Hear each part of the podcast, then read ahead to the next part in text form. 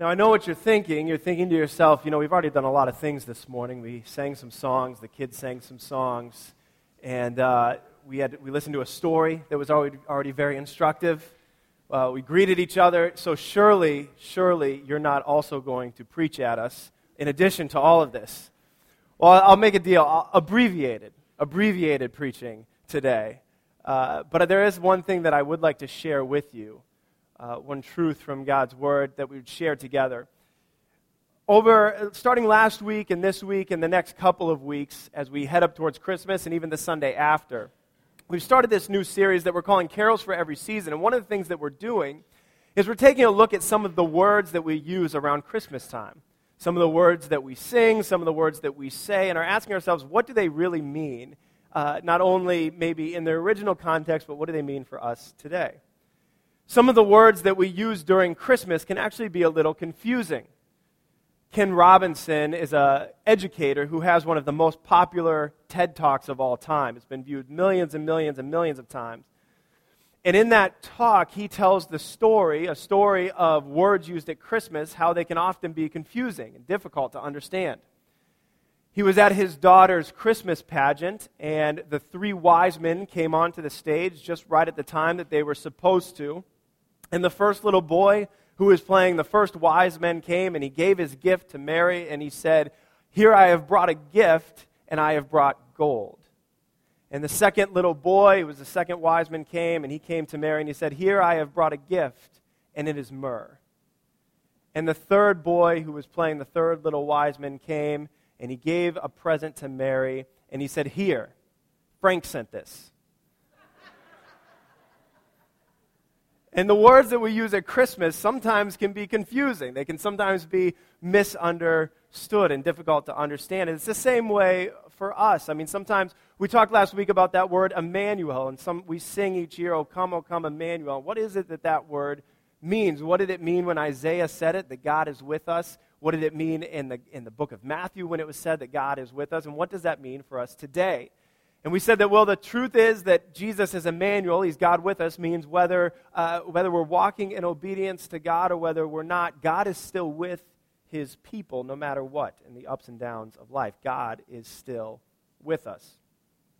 This morning we're going to talk about uh, another phrase that we use at Christmas time and, and what it really means and why it's important.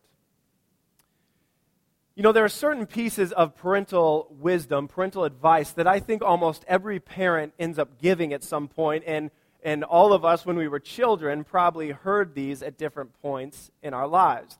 Certain things that it seems like there's no real parenting class for these things, but it seems like at some point every parent ends up saying them. Things like, don't talk to strangers, or don't run with scissors, or uh, if you keep making that face, it will stay that way. Different pieces of advice that it seems like uh, there's no real book on this, no real parenting class, but at some point, uh, every parent ends up uttering those phrases, and we as children probably remember times that we've heard them.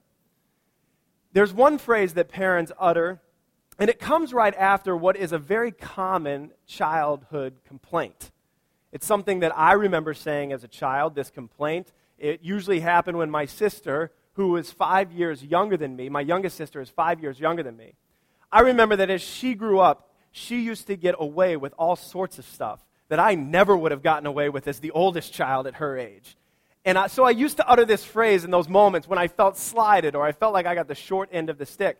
My daughter just said this phrase a couple days ago. We were driving in the car, and she was very upset that my son had spent more time with the frozen toy than she had. And so she uttered this phrase to me. In fact, she uttered it right after I asked her to let our son please hang on to the toy for just a few more minutes. And she came back to me and she said, But dad, that's not fair. And all of us have said that at some point. You remember being a child and feeling like you were slighted, feeling like you got the short end of the stick. And so you go to your parents and you would say, But it's just not fair. And often parents will try to make things fair, but eventually, eventually, when, when they've tried everything they can, they will come back with a certain phrase that maybe uh, you've said it as a parent, but, or, but uh, many of us have heard when we were children. And the parent comes back and the parent says to the child, Listen, at some point, you're just going to have to realize that life isn't fair. some point you're going to have to realize that life isn't fair. Now, listen, when we're a child, we hear that phrase and it really doesn't do that much for us, does it? It doesn't really fix the situation. It doesn't really make us feel all that better about what's happening. And you know, as we grow older, the feeling that life isn't fair never really leaves us.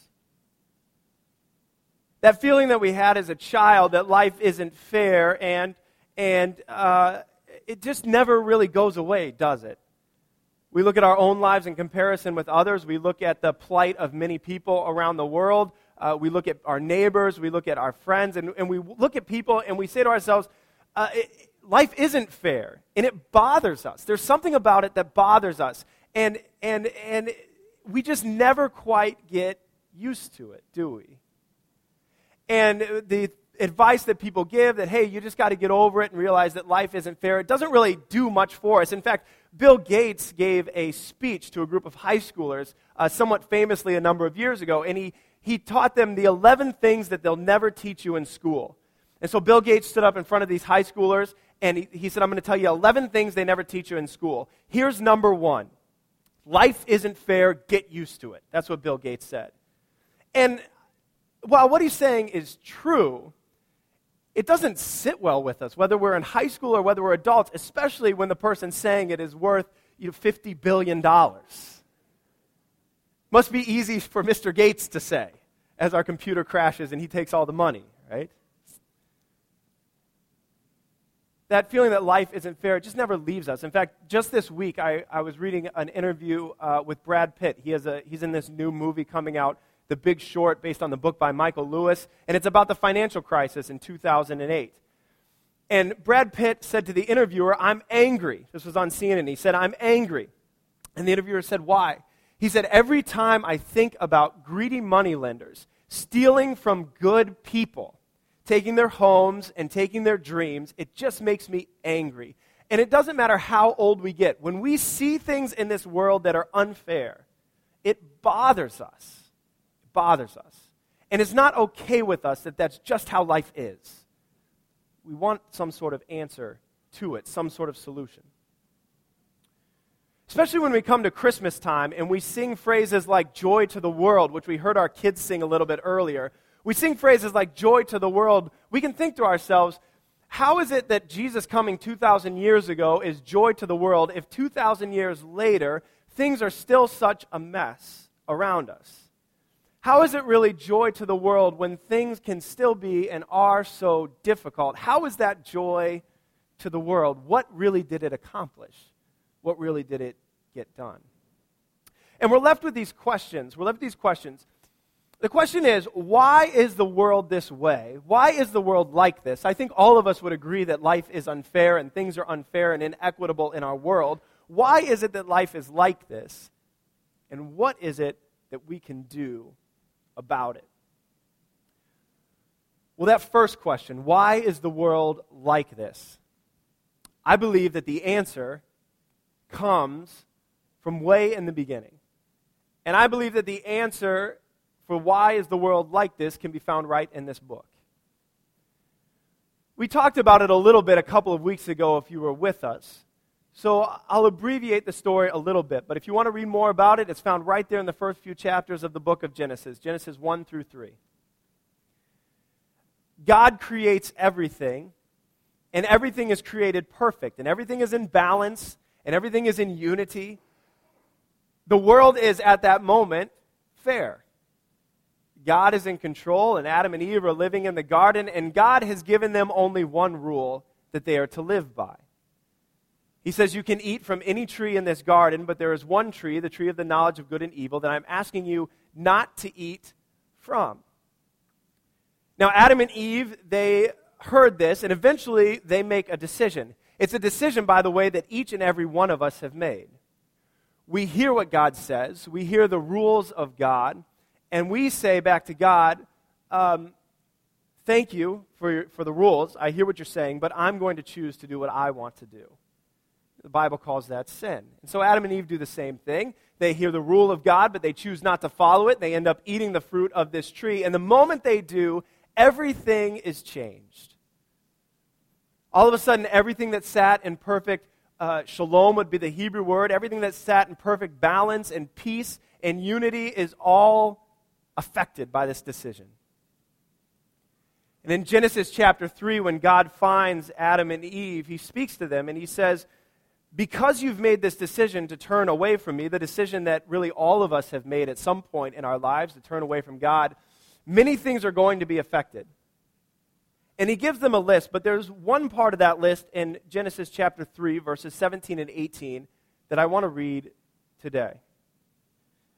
God says this To Adam, he said, because you listened to your wife and ate from the tree, about which I commanded, you must not eat of it. Cursed is the ground because of you. Through painful toil, you will eat of it all the days of your life. It will produce thorns and thistles for you, and you will eat the plants of the field. God says to Adam, Listen, Adam, because you've made this decision, you're still going to be able to eat from the ground. You'll still be able to eat those things. You'll still be able to grow f- food and fruit. But it's going to be more difficult than it was before. You're really going to have to work at it. And every time you go to grow something good, thorns and thistles are going to entangle themselves in that. And you will have to work extra hard. Every time that there is something good that you're growing out of the ground, the thorns and the thistles will be there as well. And that curse that begins with Adam in the garden, it ends up extending to every part of our world. So that anytime we try to do something that is good, or we go after something that is right, or we try to do what it is that God is calling us to do, thorns and thistles are there in the middle of it all.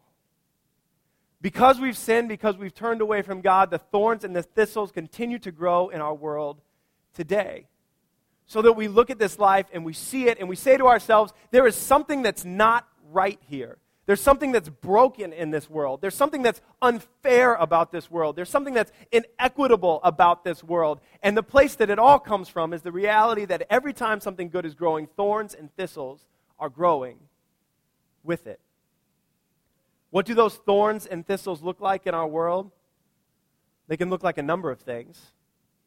They can look like that, the, the look of hurt in your child's eyes when they're bullied by their peers. The thorns and thistles can look like that time the dishonest coworker got the promotion ahead of you. The social and economic inequality around the world. The thorns and thistles are alive every time the Yankees win a baseball game. The rough patch in your marriage the time a person close to us passed away far too young. I was just talking about someone with that this morning, someone close to them passing away far too young. The general unrest that exists in multiple cities right now between citizens and law enforcement, when Alzheimer's hijacks what was once a bright and vibrant mind, terrorist attacks on innocent people, children who will wake up on December 25th with nothing waiting for them, that time we thought following God would make our life easier and it actually made things harder. The simple truth that doing good is so difficult. Every time we try to turn the corner, we say, Well, this is the time that I get my finances in order. This is the time that I get in shape. This is the time that I start to read my Bible and pray. Something comes along that throws us off. And we're not able to do it. What we prayed about last week for the young couple that's a part of this congregation who was anticipating having their third child on Tuesday and last weekend had their home broken into and their valuables stolen. Thorns and thistles in the midst of it all. And that's the world that we live in. And this curse that started with Adam and Eve disobeying God in the garden has taken over and invades every aspect of our world. And the question is what are we supposed to do about it? How do we change it? You know, for a long time in the city of Boston, we had our own curse that we were dealing with. It started when Babe Ruth was traded to the Yankees, and it lasted 86 years.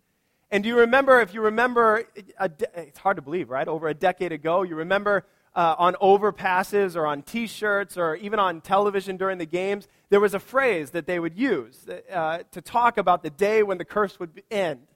And the phrase would be all over the place, and it would say, reverse the curse. You remember that phrase? It turns out for baseball, reversing the curse is a little, it's a little Curt Schilling and David Ortiz, a little Dave Roberts. You mix that all up and you can reverse the curse. But what is it for our world? What is it in our world that will reverse the curse and take care of it? I think that every generation or and every culture has their own thing that they try to get rid of this curse. I would say right now in our world, what we're trying to do to get rid of the ch- curse is we're trying everything that we can do to make things equal. That seems to be the mantra. If we can just figure out a way across our country and across the world to make everything equal for everybody, this feeling that life is unfair and life is unjust will go away. Now, listen, when there, where there is injustice, I'm for getting rid of it. But I do not believe that the idea of making everything equal is going to solve this problem for us. I'm for it. I think we should pursue it. But it's not ultimately going to solve this problem. There's only one who can solve this issue, solve this problem, and we sing about it every Christmas. We sing about this truth, we sing about this reality every Christmas. Our children just sang about this reality a few minutes ago. And it's in the third verse of that hymn, Joy to the World. And this is what the words say No more let sin and sorrows grow, nor thorns infest the ground. No more let sin or sorrows grow, nor thorns infest the ground. He comes to make his blessings flow, far as the curse is found, far as the curse is found, far as, far as the curse is found. You see, the reality of Jesus coming and being born and living and dying and being raised again, God sends him as the answer to the curse. And the truth of the gospel, the truth of, the, of this season that we are remembering, is that even though the curse invades everything in our world, the cure that is in Jesus Christ goes far beyond the curse even though this curse has touched everything and we can see it in our world all around us, the cure that is in Jesus Christ, that baby born in the manger, goes far beyond the curse. This is how Paul says it, the Apostle Paul in Romans chapter 5. He says, But where sin increases in our world, grace increases all the more, so that just as sin reigned in death, so also grace might reign through righteousness to bring eternal life through Jesus Christ our Lord. God sent his son, Jesus, so that he might do the work that none of us could do.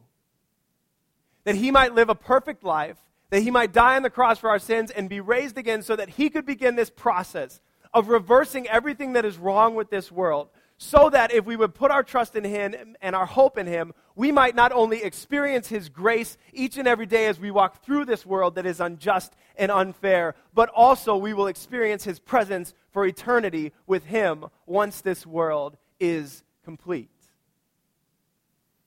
And the truth is that wherever the curse exists, wherever the curse is found, the grace that is through Jesus Christ is ever present there with it if we would call on Him and if we would trust Him and if we would serve Him with our lives. His grace is enough to defeat the curse. His grace is enough to lead us through the curse. His grace goes beyond the curse and it will do what everything that we cannot do on our own.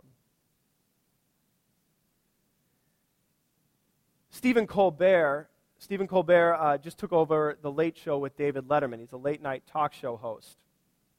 And a couple of months ago, when he was in that transition period, he uh, gave an interview to GQ magazine. And in that interview, he talked about something that happened to him when he was young that is wildly unfair. When he was 10 years old, his father and his brothers were killed in a, in a plane crash so that from the time that he was 10 years old until today, uh, it was just him and his mom. And he watched his mom, he said, try and deal with the sorrow of losing her husband and losing her sons. He watched her walk through that pain, watched her walk through that difficult time. But what he watched as well was the, the unbelievable role that her faith played in walking through those trials. He said this My mom was broken, yes, but bitter, no. And Stephen Colbert talks about trying to grow up and trying to make sense of the horrible injustice he suffered and the reality of a God who loves him. And this is what he said. As Colbert's eyes filled with tears, he said, It would be ungrateful.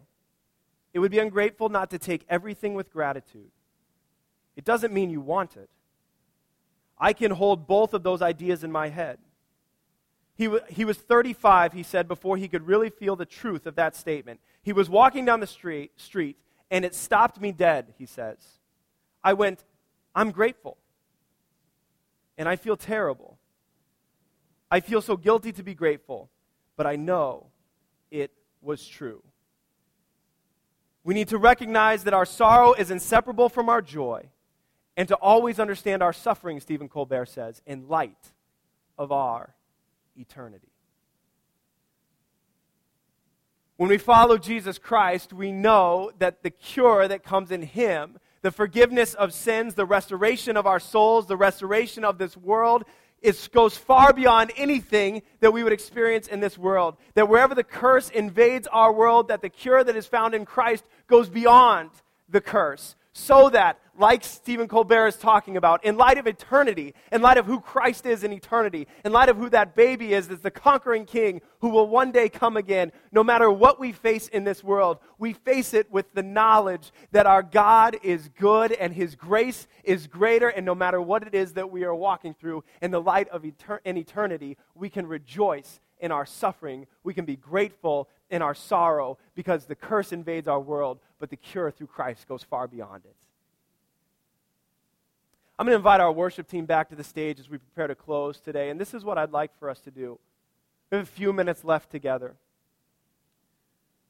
I would like for us to take some time and really spend some time in, in prayer and, and singing, worship of our God. I don't know where it is for you this morning that you feel the effects of the curse. But I know that all of us feel it somewhere.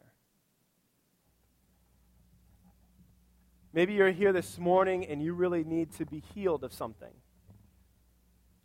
Or maybe someone close to you needs to be healed. Maybe you come here this morning and, and you're in, in, a, in a relationship or you're in a marriage right now that is, it is really in a tough place.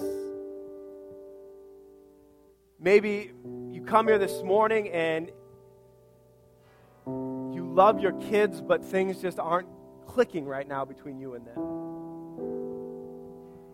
You know, maybe you come here this morning and when it comes to just feeling like this world is unequal and unjust, you feel like every time you try to do something that is right and good and the thing that God calls you to do, this world comes and just knocks you back down. I don't know where you're experiencing the effects of the curse this morning. Maybe it's in your work, maybe it's in your family, maybe it's in your personal life, but all of us experience it somewhere. In just a few moments, I'm going to close us in prayer. And I'm going to invite us to stand, and then we'll all sing a couple of songs as we close. And while we do that time, while we do it, in that time, we're going to have a few people up front here. We want to pray with you. Those places where God, where you are experiencing the effects of the curse and you need Jesus Christ to come in and to touch you and to, and to heal you and to restore you and to make it right. That place where you need to be encouraged in your faith and your hope renewed. We want to pray with you. And I know it can be awkward sometimes to come forward and ask for prayer, but if we can't do it in this room with these people, where is it that we can do it? And maybe you're in this place and you'd want to spend just a few moments alone with the Lord. You're welcome to do that in your seat. You're also welcome to come forward and kneel before these altars. I don't think that God is more present at the front of the room than he is in the chairs, but I think sometimes it's good for us to alter our position before God. Come and spend time in his presence. So, whether you would want to come and ask for prayer or spend time in his presence, we will have time to do that this morning. I don't know where the curse is affecting you, but I know the cure is in Jesus Christ. Would you stand and I'm going to close us and I'm going to pray for us. We'll spend this time in worship together. God, we trust you this morning. Lord, we thank you that even though this world is not the way you created it to be, even though sin has come and messed this place up, even though things are not equal and things are unjust and things just aren't fair, we thank you for the truth that the cure for that is not found in this world, but it's found in Jesus Christ alone. And we trust you today, Lord. We give you honor and glory.